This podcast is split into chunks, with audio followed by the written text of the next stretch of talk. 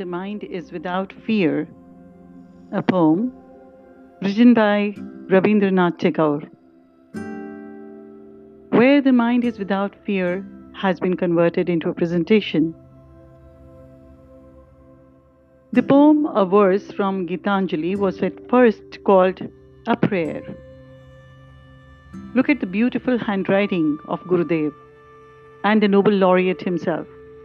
Chitto jithai ভয় শূন্য উচ্চ যেথায় শির জ্ঞান যেথায় মুক্ত যেথায় গ্রহের প্রাচীর He translated his own poetry into English.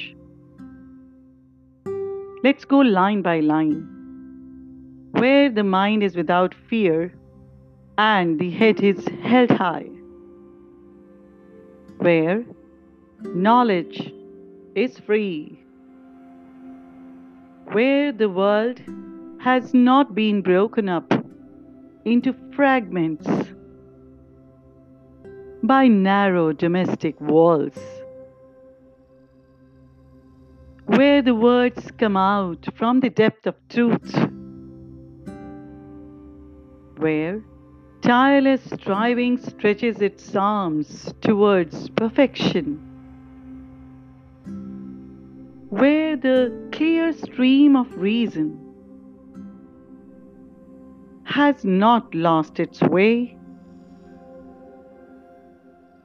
into the dreary desert sand of dead habit, where the mind is led forward by thee into ever widening thought and action into that heaven of freedom. My Father, let my country awake. Let my country awake. Tagore did not live to see the independence India gained in 1947.